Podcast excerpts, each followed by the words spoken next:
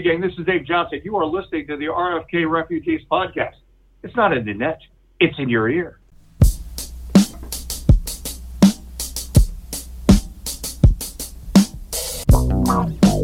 And welcome in, ladies and gentlemen, boys and girls, RFK Refugees podcast. Ted here, John here, here to break down and talk some soccer. John, how you doing, my friend? It's been forever since I've seen you. I know. We don't see each other at all these days with all of our pregame, postgame, regular podcasts. It's great. It's good. We actually have real soccer to talk about. It's a very exciting proposition. We do have real soccer to talk about. Sorry about the late start, everybody. We're trying something new, and as always, we do not plan ahead. Because that's not the RFP Refugees way to plan ahead. No, that's podcasts that like do a lot of, they have like outlines and stuff. That's not the way we roll. We shoot from the cuff. Yeah, we shoot from the hip, as they say. We definitely are. But yeah, let's talk some soccer. Weird game. Almost fitting, I think, the situation that this game delayed now twice. Third time was the charm. The ball actually did kick off. There was soccer played. We can confirm it. I now have a recording of Garlic and Wingo because even the Verizon DVR thing couldn't keep up with like where the game was, but so I did have a recording of the game. Weird game, I think, is the way to describe that. That game was drunk. I'm gonna go ahead and say it. It was a drunk game, courtesy of typical of Major League Soccer, I guess. The first part did not start well, did it, John? In fact, it was looking like it was going to be disastrous. No, and you can see it as we're talking over my shoulder. The experience watching this game was rough. I think that there were some moments where we thought maybe this is just rust, and then it was hot, and then maybe it's a style of play thing. But it was then a red card happened, and then they went 2 goals down at halftime. So it was a real mess of a game, and to the fact that I think that a lot of people, you know, some podcast hosts included, thought at the end of halftime that, well, that was it. Maybe they should bring in all the kids and give everyone else a break because this is going to be a loss, and it's just a matter of by how much. And how, you know, we made our first mistake. We underestimated DC United in a gritty, backs against the wall environment. You'll hear in a little bit on one of our interviews about going down to 10 men and then somehow having actually a better shape. DC United has had a lot of experience with that in the last couple of years. So I think that that's probably something that they practice with, and it's also something that they've gotten a lot of game time, particularly in 2019, with. So you saw the fruits of that. Well, I mean, I want to talk a little bit. I want to talk about that first half, and I want to talk about what Ben Olsen is trying to do. You'll hear our interview with Bill Hamid and Felipe. I think we talked a little bit more about this with Felipe than we did Bill Hamid. I am completely 100% against what Ben Olsen is trying to do here. I think Pep Guardiola is the worst thing to happen to soccer because I think for some reason he has made coaches believe that they can achieve this ticky-tacky passing style of soccer. And I'm sorry, you need very, very particular players to do that. You need a grand understanding of how each of them, you know, how each other works. And there's a lot that goes into building something like that. And I'm not 100% convinced it hasn't been sort of figured out and found out. And there's ways to sort of defeat against it. And DC looked slow. They looked like they were predictable because that's the type of style that they have been coached to do. And I think this team has a lot of quick players, a lot of fast players. You look at Emil Assad, you look at Julian Gressel, you look at Flores. They have a lot of quick players. I think they should be and the second goal, the first goal from Pipe came from old style 2018, late season 2018 DC, where they were just dominating teams, where it was win the ball in the center field, go quickly. And I just think that is a style that sort of fits the players that exist right now, not this methodical, slow build-up type of play. I'm not convinced by what Ben Olsen is doing. Maybe I'll change my mind. But we just looked slow. We looked predictable. We were pressing. We were doing a little bit of a press, I would say, but it just didn't seem to click right. So I don't get it. I don't get what Ben's trying to do. I'll be honest. I don't. Yeah, I don't attribute much of today's play to tactics as much as I attributed to really bad individual play, and I think lethargic pressing. I think particularly in the first half, they were not closing down at all in the midfield. They couldn't keep the ball to save their lives. They weren't putting when they did have the ball, they were. I think this came up in Ben's post-game interview. They were trying for the killer pass, and they weren't keeping the ball at all. They were not drawing Toronto's players out of their shape in order to create space for opportunities. They were not doing that. That is, I think a lot of that is down to, all of the factors that we've talked about over and over again. They're not excuses per se, but like for real, I think that Toronto's at least in the first half they showed that they're a pretty good team. And then secondly, they were all of the players were melting. Granted, both sides of both teams were melting. But I got to say, when you look at the body language of the players on one of the teams, DC United in particular, those guys looked dead. Ola Kamara looked like he wanted to faint in the 30th minute. He made two runs. He missed an opportunity on one good ball, and then there was a cross from Joseph Moore that was behind him that he couldn't finish. That I hold less of a grudge over. But he looked super, super tired, and he was, I think, the first sub off, I think, at halftime. So I'm hoping, that the next game, which I believe is now Friday against New England, is that correct? Yes. I'm hoping that what we see now is players who know the seed is coming. It's not another 9 a.m. game, though. I think it's the 8 p.m. start, correct? Yes. Yes. So they will not be as on fire. It will still be humid, but the sun will not be blazing in their face. So I'm hoping that we see a little bit more a sharper team and a more defensively aggressive team. And I am being hard on Ben. I'm being hard on the team. This team did not have a lot of time to prepare. Or they had, I guess, a lot of time to prepare. I would say almost too much time, if that makes sense. I mean, when you have this, you have in your head when you're playing, and then that gets delayed, and then it gets delayed again. There was the drama at the end of the game, which seemed to be attributed to Toronto sort of arriving late, and DC maybe not being too happy about that. There was, I think it was almost like a. Are we actually going to play this game of soccer? I was expecting something else to happen, to be honest, like coming out of that. But with everything that's sort of happened with the positive test that's now a negative, everything I expected to be kind of a crazy, a just weird game that maybe one team was definitely ready to go out there, and maybe DC was a little lethargic and maybe not quite ready to go a full 90. Ola Kamara did have one really nice chance. That was a really nice save. Kevin Pardes got out there on the field. That's really good to see. It seemed like he kind of brought some energy and kind of sort of turned the game. And then there's the Felipe sort of, 83rd minute. I'm thinking, okay, we're going to lose 2-0. I'm already thinking about the next game. And then suddenly I was looking down at my computer. I look up and suddenly I see, Pipe Higuaín at the ripe old age of 35 somehow streaking down the field. I think he's 35. He's somewhere in that range. Please be older than 35. I hope. I hope that's. I'll have to look it up. I think you're probably right. Yeah, I hope I'm right. I hope I'm right. Let's see. 35. Boom! Right on the money. Right on the money. I'm magical.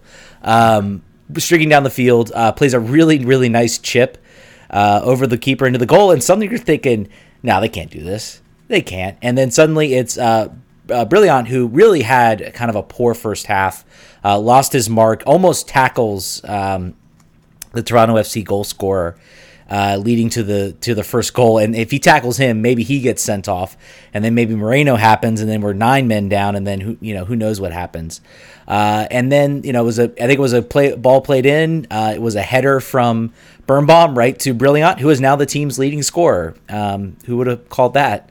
In the beginning of the season, into the back of the net for 2-2. So very, very fortunate that this team escaped with a point and keeps themselves alive, because losing kind of opening games in sort of group stage tournaments can be really, really hard to sort of come back, if we're talking about this team advancing to the next round.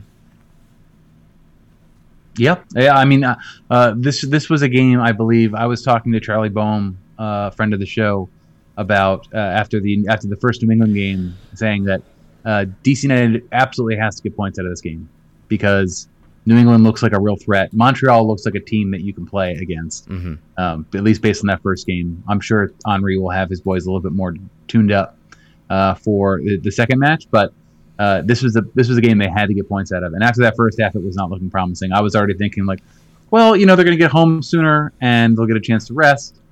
They'll have more of an opportunity to sort of find opportunities to sort of plug roster holes, but it seems like there are some. But I am glad that Eric Sorgan now is cleared to return. He will be playing. He will be on the roster for the next game. The fact that Ulysses Segura was the false nine after Ola Kamara subbed out, which is not something we'd like to see. And there was lots of conversation going on. I think it was last preseason. I don't know if it was this preseason. It seems like that was so long ago. It might as well have been last one. But that was the conversation, like, well, he will be the backup forward. And that's not where anybody wants him, except for maybe Ben Olsen. Nobody else wants him there. So the fact that that we were able to create opportunities and score after that is really great. And now I think we've got a really great little surprise for everybody.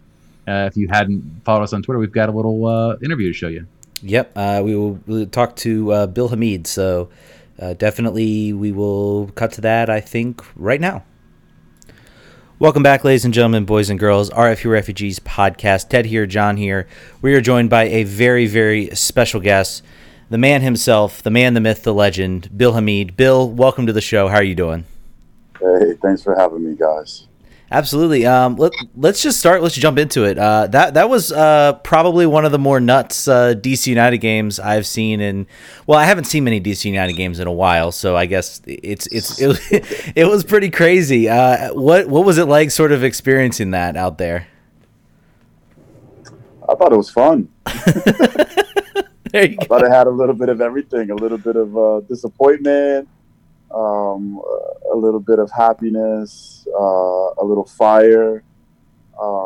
And I thought it was just good to honestly get a competitive match under our belt, you know, because you could see from the start of MLS's back tournament that, you know, a few teams are rusty, a few players are rusty. That's just going to come with the territory. You know, the fan bases around the league need to understand that we're coming off of a long hiatus where we weren't even able to see our teammates. We weren't able to play with our groups. And, you know, I think it was a good thing for us to get our first game under our belt, kind of just feel how it is in a match situation, measure out the field, you know, get the kind of the gist of, you know, working in a unit again, and it was good. Yeah. So one of the peculiarities of this tournament and sort of the way that the fact that these games are being played in front of no fans is that you can hear everyone really clear. And the amount of time they had to dump the audio after a challenge was a lot. But anyway, you came in pretty loud and clear the whole time. You know, you were, and it was interesting because you were staying upbeat and positive and encouraging. You were sort of telling everybody, particularly once the game started to drag on, you know, telling people, encouraging them to keep closing down, keep running, keep filling space, which is, you know, the hardest thing to do is run off the ball when you're tired and it's hot. Yeah. What do you, has communication always been your strong suit, or is that a skill that you've had to work on? And now, because I can't imagine it being better than it was. Now that we actually got to all hear it crystal clear the whole time, I can't imagine it being any better than that. Communication is something I've had to work on, but it's always been a part of my game. I think the right communication is what I've had to work on throughout my career in terms of giving the right tidbits of information at the right times. And I think a saying that most goalkeeper coaches kind of tell young goalkeepers is to put out the fire before it starts. So, you know, if you can encourage a teammate, even though it's really, really hot outside, and you can tell that they are gassed and they're walking in, and you see a gap start to open in their area, if you can kind of wake them up and let them know, okay, move a little bit left, or, you know, maybe one of the things I was saying a lot was take a look. While the ball was moving side to side, the opposing team was moving the ball side to side. If you can encourage your players to take a look and see what's around them, I think that kind of helps close off the passing lanes where other teams can advance the ball. And you find that more often than not, if you get your guys in the right position before the fire starts, then we recover the ball in a good position to be able to counterattack. Right. And I think that the pressure that we kind of put on, for instance, the first goal, the pressure that we kind of put on, if you watch it over, on the center back to then Nick DeLeon, the pass had to be perfect from Simon to Nick DeLeon. The pass was a little bit off. We took advantage. We played a lateral pass to Felipe. I think it was Kevin to Felipe, and Felipe first time into Higuaín. Placed it. While Simon was still wide, a little bit too wide from that missed pass. So it's all about the communication and the right communication to move guys left and right, up and back, to close off the passing lanes, make it more difficult, have good shape, and make it more difficult for the other team to advance the ball, win the ball up as high as possible, and then punish them because they're going to be spread out. Yeah, that first goal was absolutely class from Higuaín, and such a great ball from Felipe Martins. And yeah, I thought you said it really well. Wanted to talk a little bit. I mean, this is obviously an odd situation. I would argue for DC and TFC, this was an even weirder situation with having first the game on. It was on Wednesday. I can't even remember what it's changed Friday. So many times. Yeah. And then it changed. Or sorry, Friday. You're right. And then it changed to Sunday and morning, and then it changed again. How do you as a player sort of keep yourself focused? And like, you know, it can't be easy to be like, okay, we're playing this day, and then nope, now we're playing this day, and just trying to keep, you know, it's got to be antsy to be like, when are we actually going to get to actually kick a soccer ball, you know, yeah, coming up? Yeah, I think we were antsy to get in a real game, you know, because you can train all you want day in, day out. You can have 2 training sessions a day. It just doesn't replicate a full 90-minute game. You know, it just doesn't translate, you know, because once you get in the game, it's high energy. It's one mistake can get you punished, but one mistake can be the reason as to why your team is successful. In training, that one mistake, you maybe have an earful, or your teammates maybe encourage you, and you move on to the next drill. You do best, you do better in the next drill, and then it's all forgotten about. So it's just different. It's a different feel. It's a different atmosphere playing in a match. And I think that we were antsy to get that game, that first game under our belt. And you could see that, you know, first half, we were still trying to find our groove here and there. But honestly, it's crazy. The shape actually got better. The defensive shape got better with a man down, ironically, because I think we just realized, okay, now we're a man down. We're 2 goals down. We got to prevent this thing from getting to 3, split the differences between their players, have a good shape, be difficult to break down, and make the most of it. And their chances were limited. I mean, they had a chance of free kick. They had another chance. Endo came in, tried to curl the ball far post, which was pretty routine. But other than that, like, you know, we were able to kind of frustrate them and stop them from getting the 3rd goal. And I think that's a benefit to us, and kind of just pushing through what was essentially our training camp and just getting into this first game. One more question, and speaking of making them frustrated, and we would be remiss if we didn't talk about sort of the bad blood after the whistle. We'll keep this high level, not get anybody in trouble. But it sounded like there was a little bit of disrespect perceived by DC from Toronto, and that disrespect for me, I thought it kind of continued. Michael Bradley said when he was talking about the game today that for a team that has the standards we do, that there's no way that we should let a team like that back into the game. So after all that build-up, you know, whatever happened or didn't happen, the comeback. We got championships. I don't understand what in the world that means. We got more championships than them, so I don't know. But not a student of history. He's going to have his own opinion. That's fine. That had to feel pretty good, though. I think. I mean, it was obvious, by the way, sort of everyone's response after that second goal, and after you closed it out and the save and stoppage time. That had to feel real good against this team.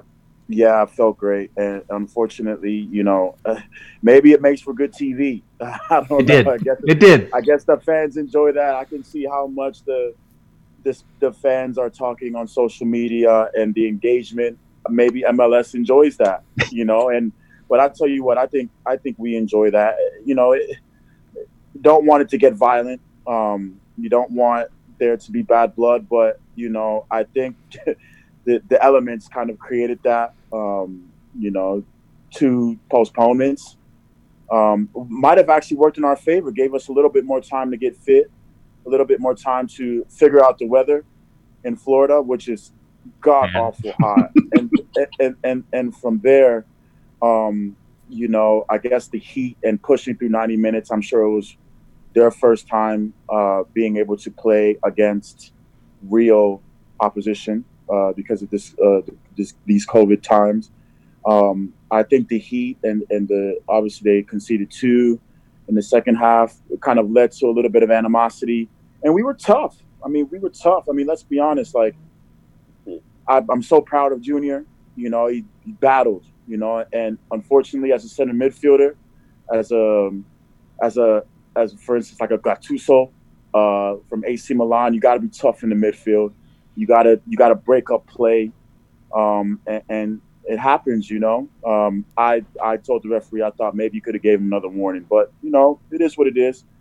I'm proud of him for battling, and we kept battling. You know, Felipe battled, our center midfield, our wingers battled, ran up and down. The players who came off the bench battled. You know, it was tough for us, but I think that, you know, these things are going to happen in this sort of environment. There are no fans in the crowd. We kind of forget about that and just start focusing on we're in the middle of a match. And I'm sure, you know, hopefully it doesn't get violent, but I'm sure you'll see other dust-ups in other teams' matches. So it's just competition. It's just competing. I hope the fans understand that, and I hope they actually enjoy that good TV. Yeah, speaking of the fans, I want to make sure that we shared a message we received from a whole bunch of people and saying that they wanted to make sure that you guys knew that we appreciated that you're all sort of taking a risk being down there and you're away from your families and you're in sort of a weird environment, and that it's really appreciated and known and valued by all the fans. So we really want to thank you and all the players for doing that, and also want to thank you for taking time after a physically and emotionally draining morning. Hopefully you get a good 8 to 10 hours tonight, and I want to make sure that you can go to you get running to your next thing. I just wanted to say thank you for joining us, and I just wanted to let you know that I broke the signing, the story of your signing. I beat Steve Goff to like 5 minutes back when I had it. So that's my journalistic claim to fame that will never be topped. Which one, the first one, or back from Denmark? The first one, the signing from the academy. You're an original. You're really an RFK refugee. OG. Yep, that's the story. But Bill, thanks for joining us. We really do appreciate it. Yeah, and all the fans out there, y'all, thank you guys for the kind messages and support. We see the messages in our hallways. They've been consistent in posting all these new messages and postcards that you guys are sending. We wish we were in front of you guys. That would be so amazing to be able to walk out on Audi Field and represent the city. But hey, we got to do it from afar. Our next game is either Thursday or Friday against New England. Enjoy the watch party at Union Market, and you know, please root for us, pray for us, and we're gonna do it for you guys and do it for ourselves and our families. So, Vamos United. Almost. Thanks, Bill. Thanks, Bill. And that was Bill Hamid. So thanks so much for him to joining us. I think we're going to go ahead because we do have a guest coming up. We're going to jump right into Felipe. So take it away, Felipe. 2 interviews in one podcast, yes. Folks. This is serious. Serious business. Welcome back, ladies and gentlemen, boys and girls, RFK Refugees podcast. Ted here, John here. We have another special guest for you guys. Joining on the call is Felipe Martins. Felipe, how you doing? What's up, guys? Thanks for having me. It's a pleasure. Absolutely. I talk to you guys a little bit. Absolutely. It's certainly a pleasure to have you. I guess let's talk, man. That was a crazy game. I don't think I've seen a weirder game in DC. So I mean, how did first of all, I want to talk about the assist. You had an absolutely unbelievable pass to Federico Higuaín. Is that 50th assist too? So big milestone assist too. Yeah, yes. 50th assist. How did that play come about? And like, did you just see him and do you kind of your eyes just like light up and just nail that pass, or like walk us through that play? There's a couple points to point there. I think, you know, first of all, Russell recovered a very nice ball. He left the ball perfect for me in order to play a first pass forward. And me and Higuaín, we've been very close. You know, we've been talking a lot, and he knows that I always try to, if I can, play forward for the front pass. And I saw him before I got the ball from Russell, and I was able to play him forward. And, you know, I think the goal was much better than the pass. So let's leave at that. They're both good. They're both good. You've been so we asked for some questions ahead of time, and I had a feeling I knew what we were going to get. And the general consensus is that you have turned a lot of people's heads around in not a lot amount of time. You've been a maximum effort, maximum heart player for this team since you've gotten here, winning over most all of everybody. That I remember when you signed, it was a noisy day on Twitter, and it was a noisy day in the supporters groups. Who may have remembered you from other places you played. How is it that you're able to connect so quickly and so deeply with supporters' mentality? Like, I think you get it. Like, I think you can tell by the way that you play and the way that you interact with fans during the game and on social media that you get it. And how important is that connection between the players and the supporters to how you know the relationship goes and how the players play? Yeah. So first day in my first interview, I said, you know, like, I know that I'm not lost right now. I know there is a lot of going on in your minds, you know, for everything in the past. And, you know, and the only thing I can promise you guys that I'm going to give everything every single day. And, you know, in game by game, time by time, you guys going to recognize that when I am playing for a team, I give my everything, you know. And this has been special for me, you know, because I really relate the way I play, the way I am, the way I feel, and the story behind DC United, I think, relate to me, you know, the way I am, the way I live. And I truly embrace the culture of this club, everything on from the fans, you know, how passionate everyone is. And I promise myself, you know, that, you know, that's not what I wanted from the fans. You know, I love to the fans that love the way I play, but they need to recognize, I need to gain their trust. And, you know, that's what I'm trying to do every single game, you know, go out there, you know, represent this color and represent this team the best way possible. And, you know, in the end of the day, if you guys got to understand, you know, the passion I have for this club and, you know, everything I give every single day, you know, I'm going to gain your trust. That's what I'm trying to do every single day. And that's what I do every training for my teammates and for this team. Well, it comes across authentically. So I am among the people who had my head turned. So great job there. Charm Offensive has been successful. Thank you so much. So results aside today, you know, we're all happy for the point. Maybe all of you deep inside knew after at halftime, we're definitely coming back and taking the point. Twitter and certain fans did not feel that way. I can say that for sure. I was folding clothes during some part of the second half. Much of today, sort of, at least in the first half, and the flow of passing and the buildup of attack from the back especially was seemingly disjointed. What do you attribute that to? Is it rust? Is it the competition? Is it the heat? I'm sure it's all those things, but like what first and foremost do you really attribute that struggle to get started and play the way you want to play?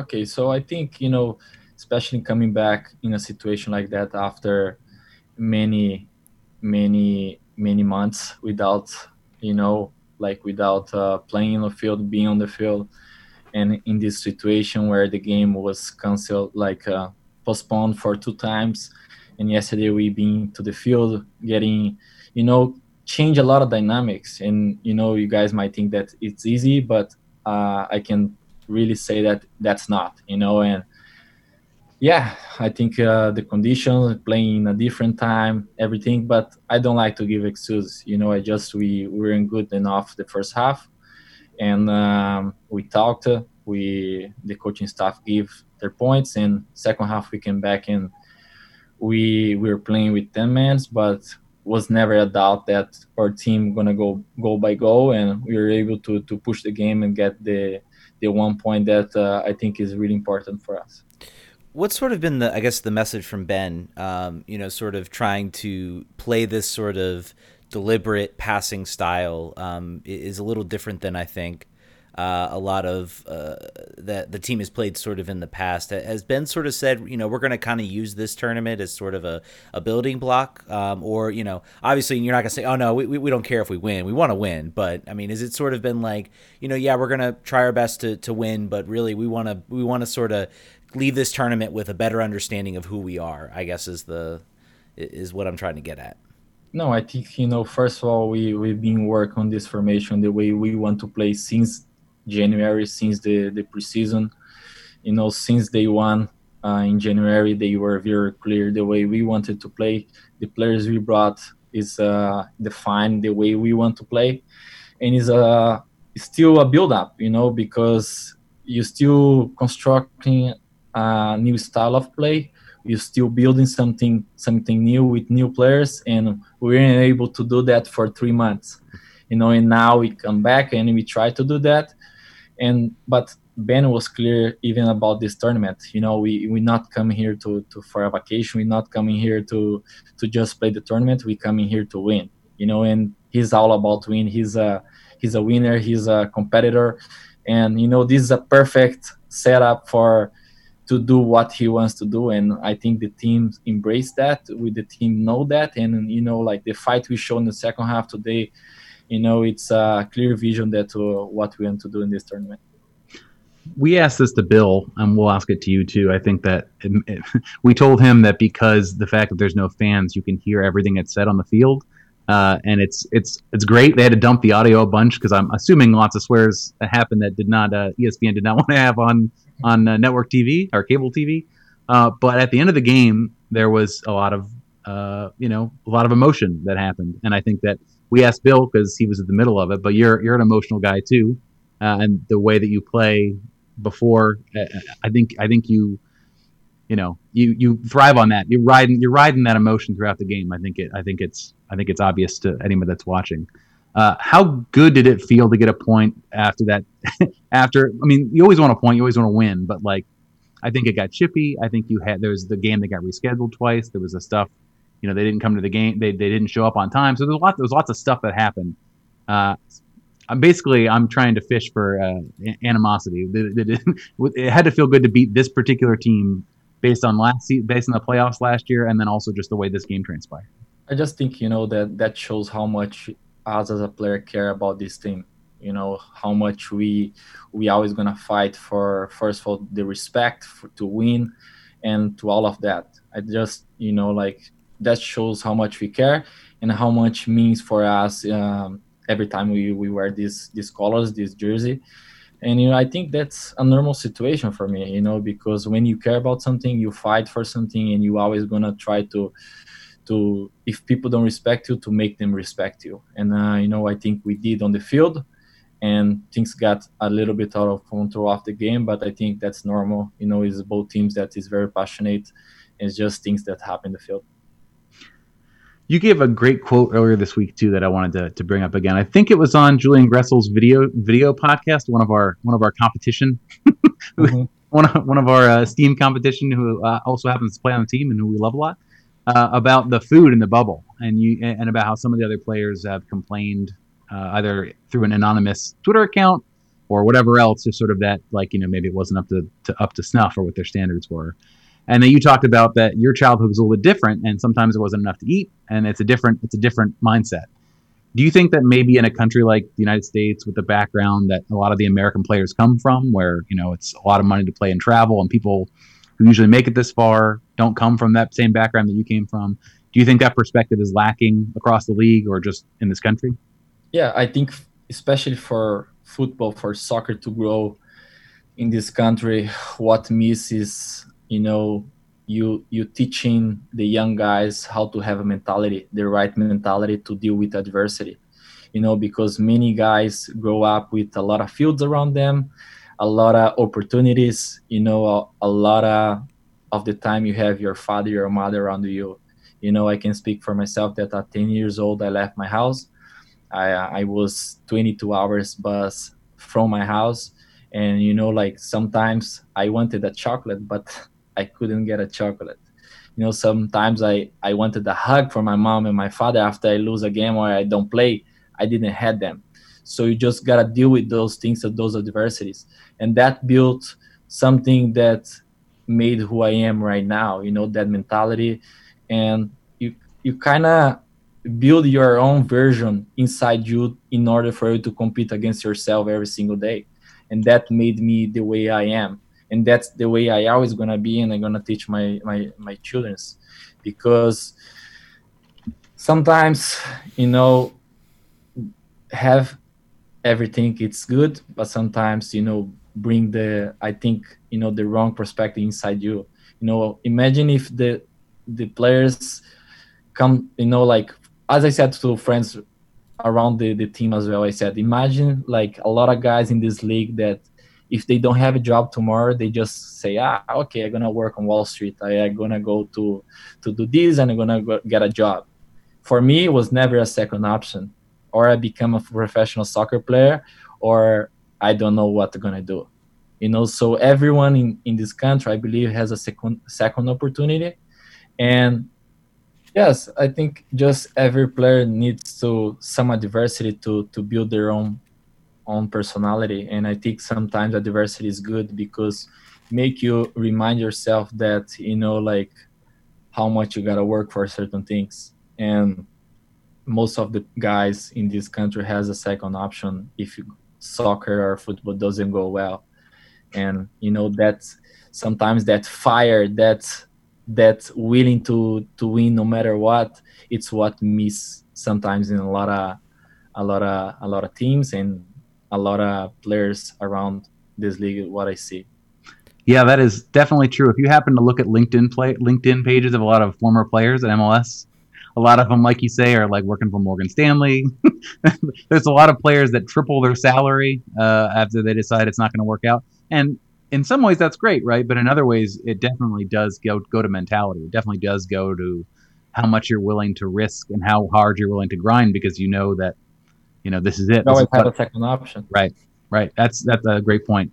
We told this to Bill, and I want to make sure we share it with you as well so you can hear it, in that the one thing we got, aside from telling everyone telling us how much they love you now compared to how much they didn't, they all wanted to say they wanted you guys to know that fans are aware of how big of a sacrifice this is for the players and how you're taking a risk, and it's, you know, that you're there to win, you're there for us, and the fans really know and appreciate all that you guys are doing. So we just want to make sure that you, I know that the thank you cards are up in the hallway, but I want to make sure that our listeners got a chance to tell you that as well. Yeah, I want to thank you all the fans for the message they send, and for all of you guys for always supporting us. And, you know, those kind of podcasts helps a lot us. You know, it's one of way for us to come to bring back to you guys, you know, to give back some of the love you guys always give to us. You know, we always appreciate you, and I'm very happy and honored to be here with you guys. And I want to get the opportunity to thank all the fans as well for the support for all these years, you know, and it's not always so easy, but we just got to promise that we always going to give everything, and hope we can bring a trophy for the DC United, because you guys deserve most of, you know, after a long time of not winning. Yeah, absolutely, man. Reclaim our reign. I think that's the hashtag has been going on, so I like it. Felipe, thank you so much for joining us. Get a good night's sleep, rest up, and we'll look forward to watching you on Friday. Thank you guys for having me. I really appreciate it. Absolutely, thank you. Thanks, Felipe. Bye. Take care. Welcome back in, ladies and gentlemen, boys and girls, RFK Refugees podcast. We have not one, not two, not three interviews, and we saved the best for last. Gretchen Hamm is joining us from the Washington Spirit. Gretchen, thank you so much for joining us. My pleasure. Thanks for having me. Yeah, absolutely. What a game the Spirit played yesterday. Now, all due respect to DC's comeback, I think the strongest team out of the DC market was the Washington Spirit yesterday.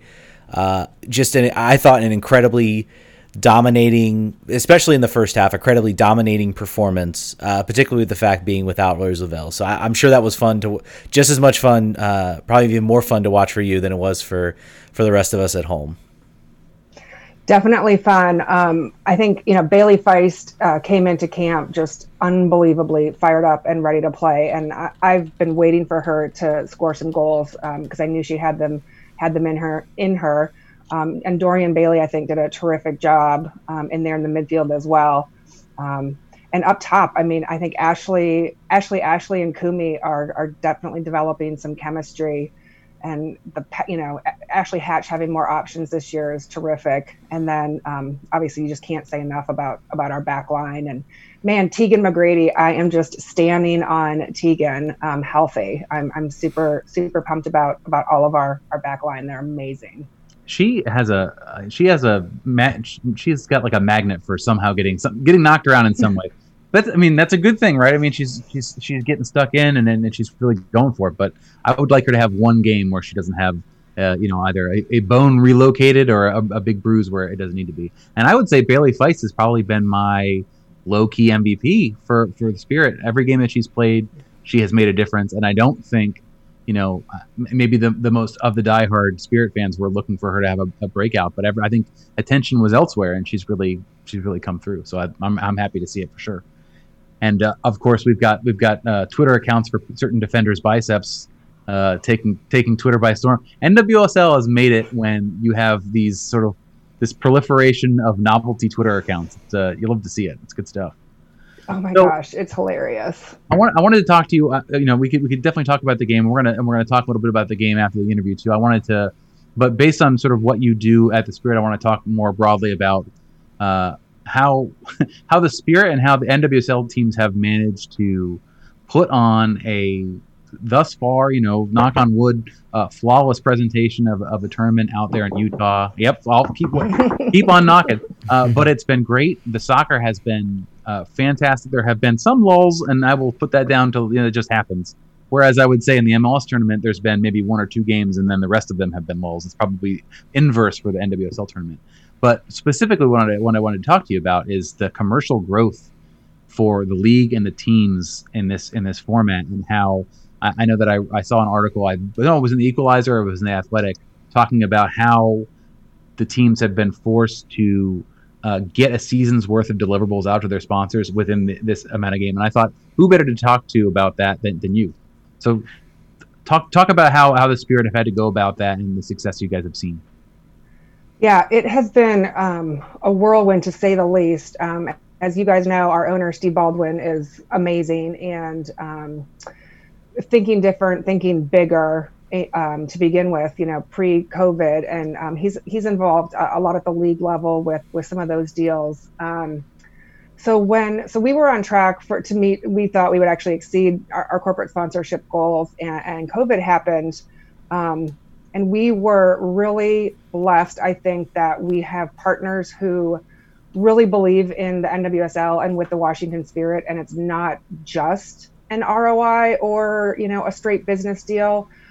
We had a couple partners, our bank in particular, who had actually signed on late last year, and they wanted to be sensitive to, obviously, the COVID situation and to their customers and everything. But all of our partners have been incredible about pivoting with us.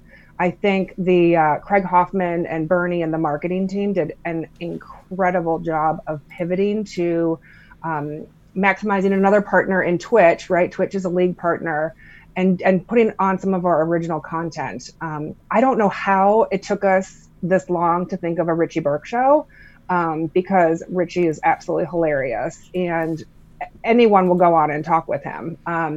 And I think that's also been great for then the fans to see the interaction between the players and Richie.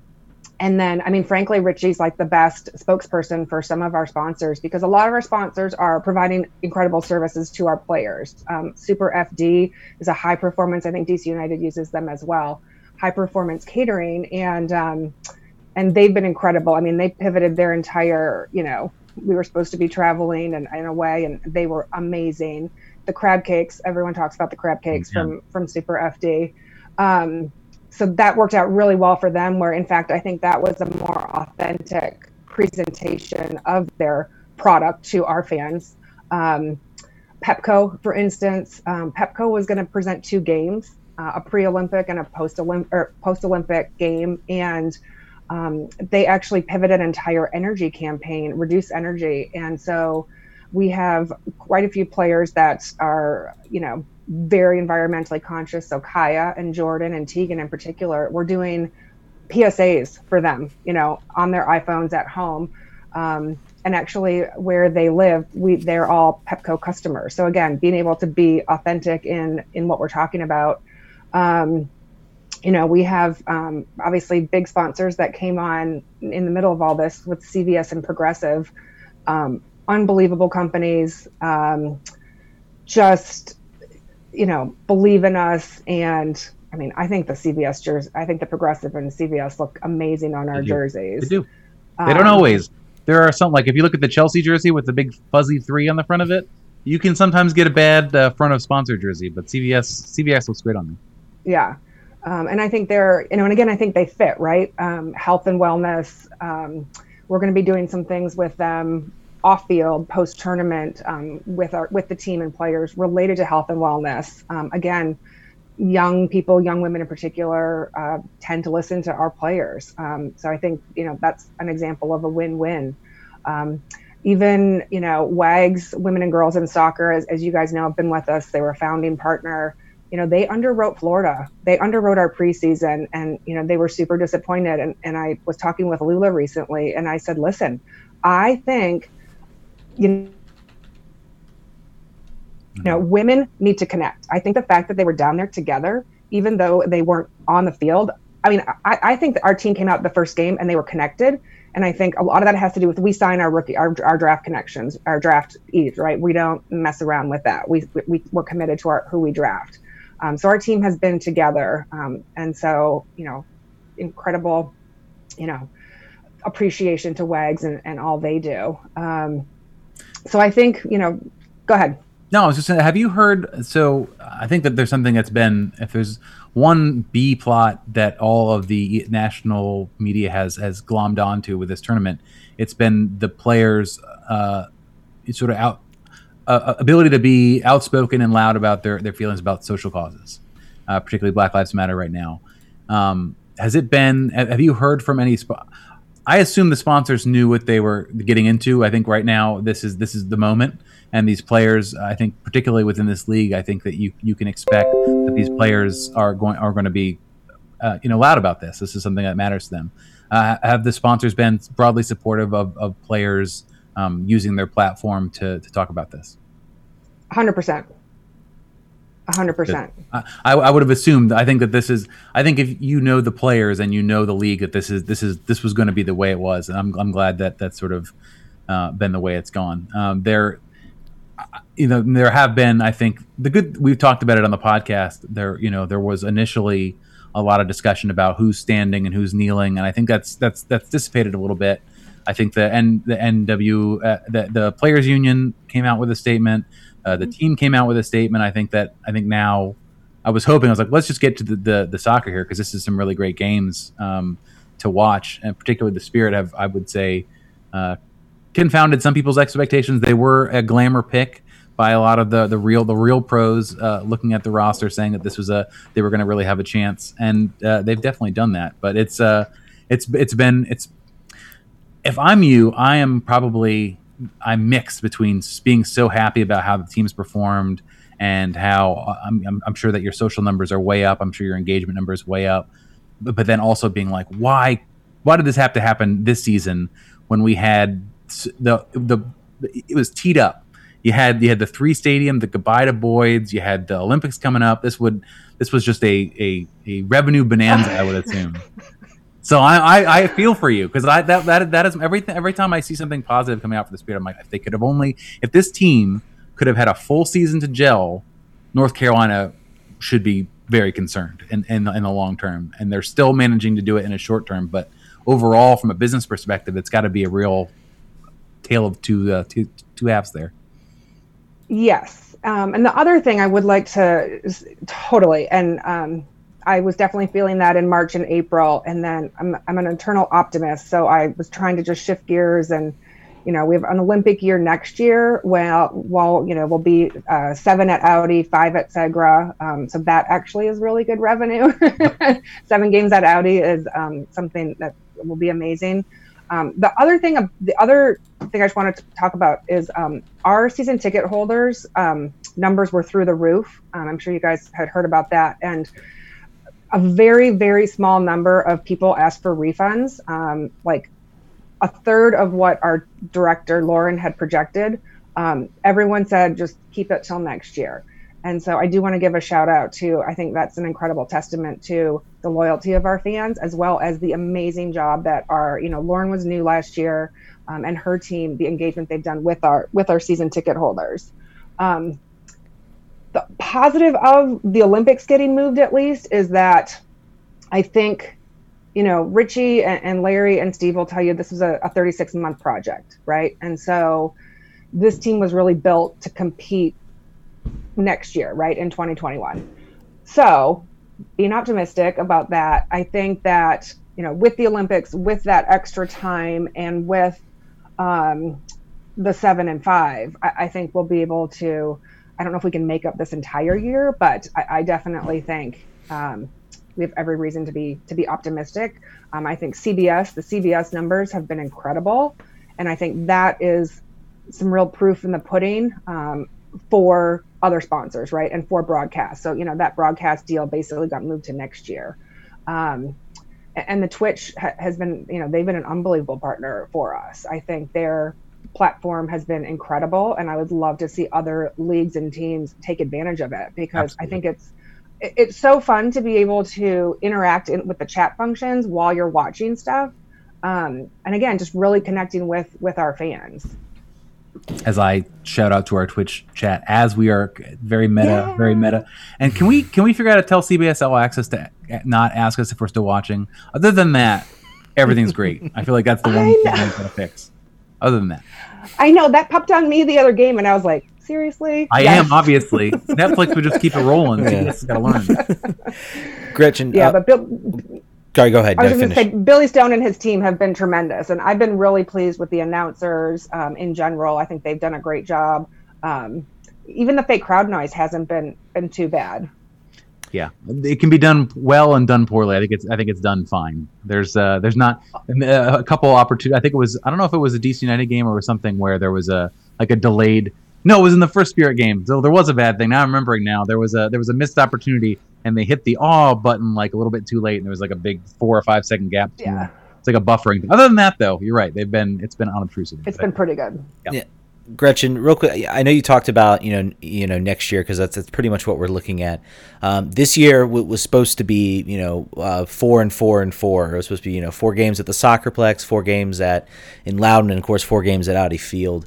I went to a Spirit game up at the Maryland Soccerplex. It's a little bit of a trek for me in from Virginia, from Southern Virginia. But I do know that's a place that holds a special place in I think a lot of Spirit fans' hearts, and I do think it's kind of I guess sad that maybe there won't be a send off for that. Have there been any sort of talks about maybe trying to figure out a way, maybe if it's, a friendly or, something like that to sort of send off the Soccerplex as the sort of the first home of the Washington Spirit? Yeah, we have actually, Steve would like to continue to have at least one preseason game there, every year going forward. I was actually just talking with Lauren about, again, if we can socially distance and within all the proper regulations, do some sort of fan fest there this fall, because there's obviously space up at the Maryland Soccerplex. So absolutely, I think it would be.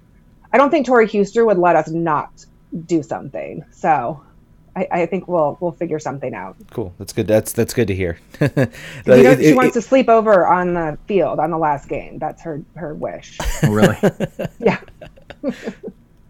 Yeah, I'm really excited for you guys to get more opportunities at Audi Field. I mean, if I had a crystal ball and I could tell what people's comfort level was going to be with live sports in the near term, I think that's going to be the big unknown for everybody that we're all going to have to deal with. Treatments, vaccines, whenever they happen, whenever this thing goes away, it'll certainly be all full steam ahead. But it is going to be, I think, still some choppy waters for a little bit, I think, in the next 12 to 18 months or whatever. But I think that, the team on the field is certainly trending in the right direction. you know, Ted and I are relatively newcomers to the team, to watching the team, and it's been awesome to see them grow, even in a short term, even from just last year. And it's been, I think, to any of our viewers or listeners who don't yet watch the Spirit and are just tuning in for DC United stuff, please give it a shot.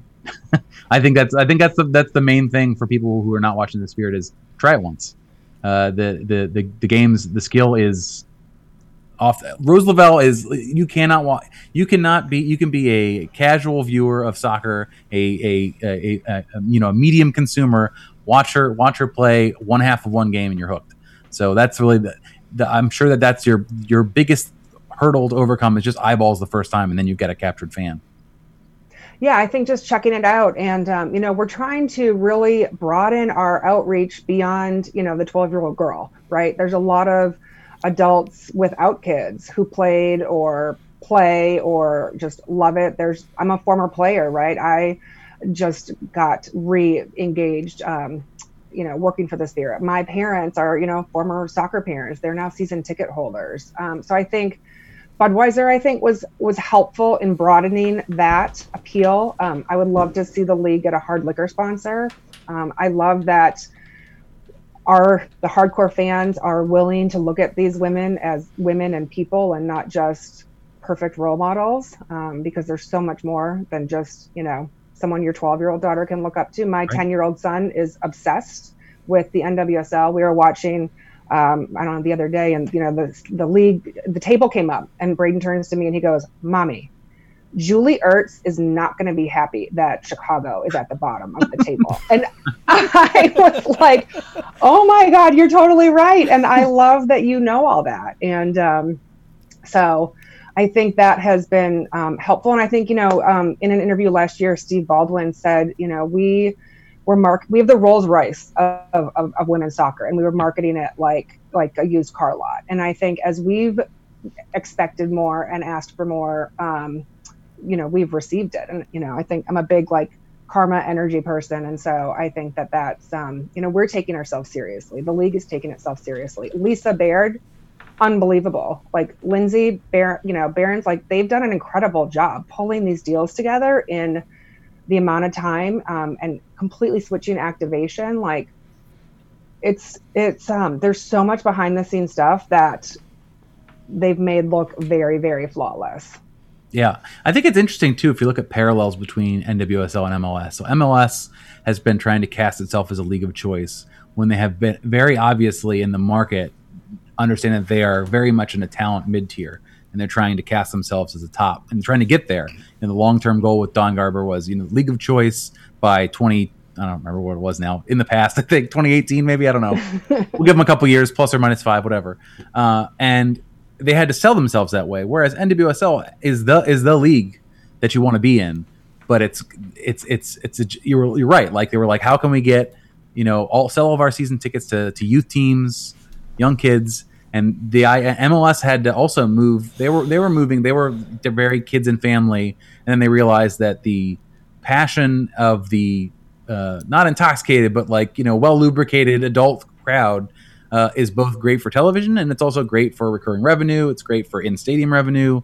I think that's the fact that NWSL is both has the goods on the field and is now starting to realize the power of the rest of the market segments. I think is going to only do good things for the league in this country. So I'm excited as an invested viewer. It's good to see. Yeah, I think two of the smartest things we did last year was bring in Denizens and the Senior Tequila's Margaritas on the Rocks. I can't tell you how many fans would stop me at games and say, "I have been a season ticket holder for 6 years. Thank you so much. These margaritas are amazing," or "the beer lines have now cut down." And I think, Audi Field, and I love when the Plex when we had those sellouts, the Plex was rocking. But we rocked a 19,000 sellout at Audi. And I think that also gives fans more areas, right? You can have section 136 and 137 and be your adult supporters and drums and stand the whole time. And then there's really great places for families. And so I think that's, I think that's going to be incredible as we grow, and we're so excited, and it's it's going to be an exciting couple weeks here. And then as we roll in to see, you know, there's a Board of Governors call on the 21st. So we'll see what the fall might look like. And Fingers crossed. I think that I know that Allie Krieger was on a podcast a couple weeks ago, was like, let's just bring it back to the home markets in August. USL's trying it with fans, which we're not on this podcast, not super excited about people doing, but they're trying it at home markets. MLS wants to try it, so I'm hoping I'm not betting on more NWSL soccer. I think that they've sort of made that clear that without fans, it's a proposition that the dog may not hunt. But the sooner we can see more games, the better. This tournament's really I think lit a fire for a lot of fans of both the Spirit and the rest of the league. And I think, it might be thinking creatively. It might not be league games, but it might be some friendlies. It might be, New Jersey wants to do a home and home. North Carolina wants to do a home and home.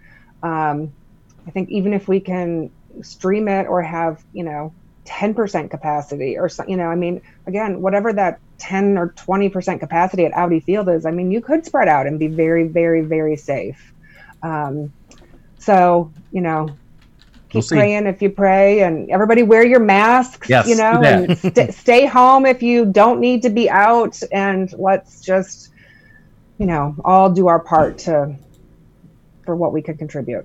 John Doolittle on the National said that sports is the gift of a well-functioning society, I think something like that was basically saying, that's the treat we get for being a society that can take care of this and do what it needs to do. So let's hope we do that. Oh my gosh, I hope so. I hope so, guys. Gretchen, thank you so much for joining us. This is your floor. Plug what you want to plug. If you want to, I know you have a Twitter account. If you want to post that and let people know where they can follow you, or if you have something else you want to plug, feel free to Washington Spirit. Yes. Follow us. The social marketing team does an incredible job. At Wash Spirit on Twitter, at Washington Spirit on Instagram. Our Twitch is Washington Spirit. Give us a try. I love that. Just watch a half and enjoy. We're the youngest team in the league. We have just some incredible talent, and they're really good humans. They're really, really good people that you can feel comfortable following and becoming invested in, because they're not going to let you down. They're not going to do anything that would ever cause anyone, consternation. And Paige Nielsen can beat you up. No matter gosh. So if you're into that, then there's that. And if you want to join, I'm repping the Squadron, so you can also Spirit Squadron on Twitter. That's our supporter group, and they're incredible and welcoming, and we're just join us. Yep. Yeah. Tune into these quarterfinals. Let's get another win. Let's keep going. Yep. Let's hope we second seed, and then we can meet North Carolina in the final and show what we're really about. I think is what we really want. All right. Thanks, thank you so much, Gretchen. Best of luck to the Spirit as they continue on in this tournament and into the future. Thanks so much, guys. Thanks for having me. I appreciate it. Absolutely. Bye. This is a chock-filled show, folks. Yeah, man. You guys got a real treat. We're gonna sleep. This has been a lot of work for us to put together. Producer Brian in the background did an incredible job.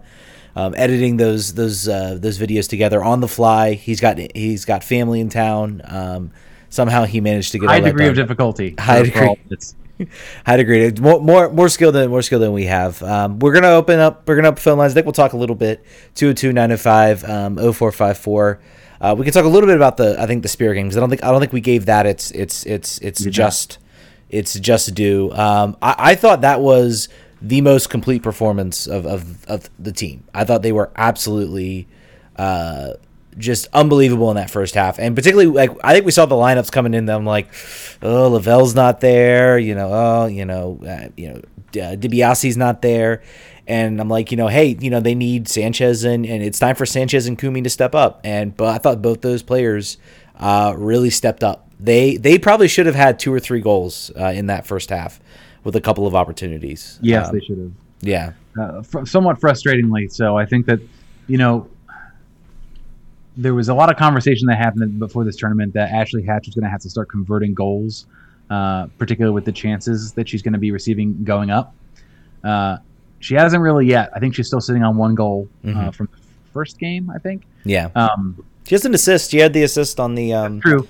Yeah, I don't want to say she's not done. She's done. She's played well, but you know, I think for this team to really make that next leap forward, they need a forward that's really converting, you know, 25 to 30% of their chances, or at least putting, you know, getting shots away. In sort of sprint tournaments like this, what you want to see is you want to see your team sort of grow throughout the tournament. Look at Houston. Everybody was talking about how hot Houston were. Oh man, they're the team that's going to be that second team that's going to, you know, potentially upset North Carolina, and then they lost to I think it was either, I can't remember if it was New Jersey or the Rain. I'll have to go back and look, but it was one of those two. Sorry, what? They lost to the Sky Blue. They lost to Sky Blue 2-0, and then they lose to the Spirit. So they lost two in a row. They have slid all the way from like second to fifth in the table. So that to me just shows you kind of, you know, I thought the Spirit have been of all the teams, they played the most consistent. It wasn't hot cold. It wasn't cold like the Rain and then suddenly getting hot. Now the Rain suddenly I guess figured out how to play, because they're now sitting third. They managed to make a comeback. I mean, with this type of tournament, it was just always going to be, I think, this crazy.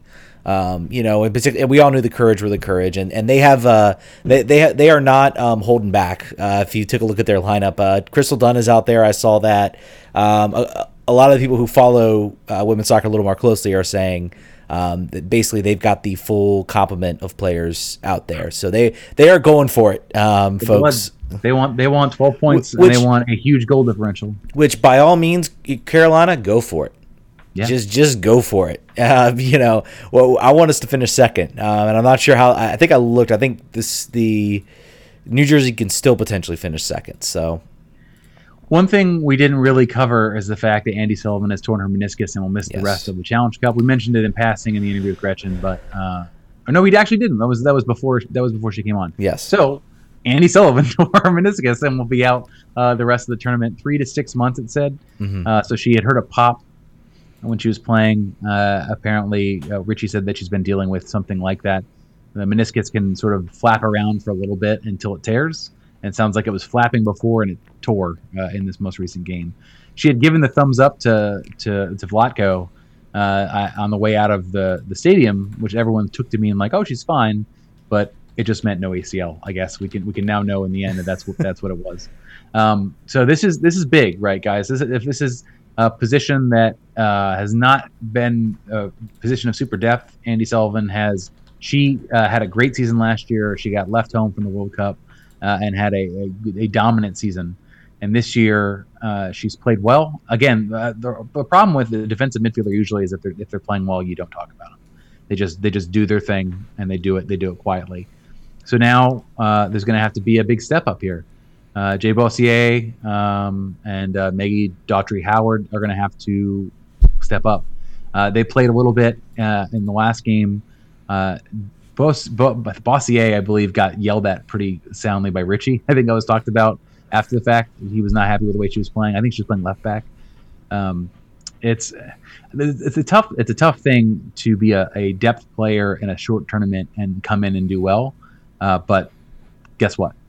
Now you have to. Yeah. Now you're in the knockout. And you need to. There can be no bad games. So it's, and this is an opportunity and a shot. You know, these tournaments can make players, so to speak. We see players we've seen players all over. I think this in the MLS's back and in this other tournament really step up.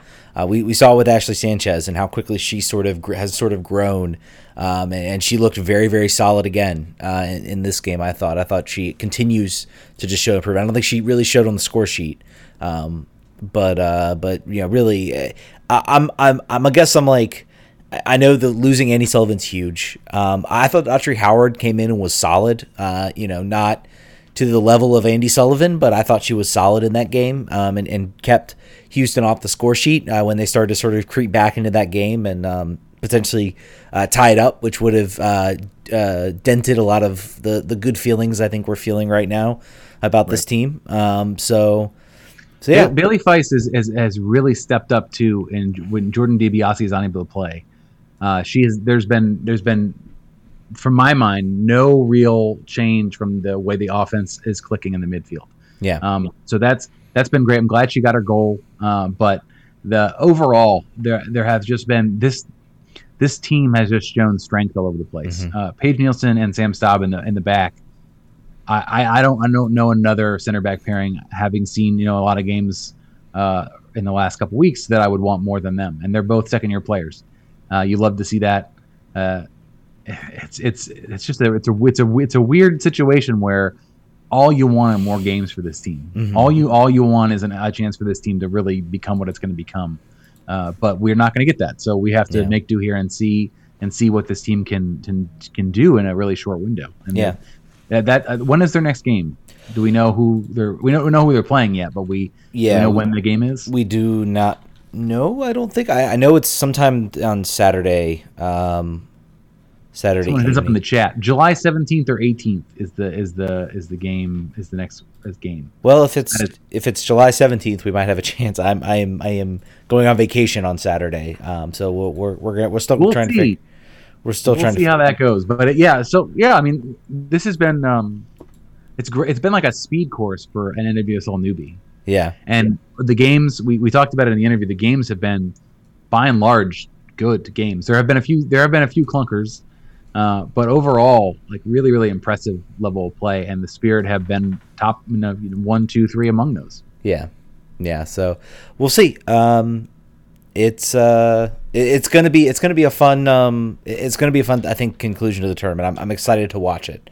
I'm excited to see the conclusion. And if you haven't just checked it out, if you just haven't gotten there yet, do yourself a favor, go check it out. It's been a lot of fun soccer. The quality of the broadcast has been good and. I think we're getting info in the chat right now. We're not sure yet what day the game is. Washington Spirit giving us on the up to the minute information in the YouTube chat. We appreciate that. Yeah. All right, I think that will do it, everybody. I don't think we have anything else to talk about. Anything else you wanna touch on? Yeah, John? No. I mean, if you are a new listener, if you've hung around all the way to the end, this is a marathon. They're not usually this long. But we also don't usually have 3 interviews in one podcast. Yeah. We basically took what we would normally stretch out into 3 episodes and did it in one episode. So if you're new to us and you liked it and you don't think that even if we don't have 3 interviews an episode, you'd still want to listen. We are on every podcast format you could think of. We're here, right here on YouTube, Twitch, Facebook, and Periscope. But if you want to listen to us asynchronously or not look at our faces, just download RFK Refugees on whatever thing you listen to podcasts on. We're, we started off as just DC United, and we've branched out, I think, a lot. Yes. And Loudoun United's going to start back up, so we'll have something else to talk about here. I'm still in a forever battle with Ted to never talk about the national teams, but sometimes I win, sometimes I lose. But thank you so much to Bill Hamid and Felipe Martins and Gretchen Ham for joining us. I think we covered a whole bunch of ground, and I think it was a good time. And if you really, really like the show, rfrefugees.com, our Patreon page. The Patreons have helped cover all of this technology that you're seeing in front of us, with the exception of my camera, which I'm working on. And this raccoon over my shoulder, that was also a Patreon. Yes, the raccoon and but the video, the software that we have, all of that came from Patreon subscribers. So check us out, donate to the show if you want to. If you want to see this, this little crazy venture John and I started up a couple years ago, grow. So thank you all so much for listening to the show. You guys are all legends, and we will catch you guys. I don't know. Do we have another show? I guess we still have some of the DC shows coming up. We got the pre and post games for that. Yes, so. we may or may not be part of an official DC United pregame. So stay tuned to our social media. We're going to get some confirmation on that. If not, you'll see us when you see us, man. We're all over the place. Yep. Just be watching Twitter. We'll just show up. You'll see our faces. It's how it happens. Yep, absolutely. All right, thank you all so much. We will catch you all down the road. Vamos.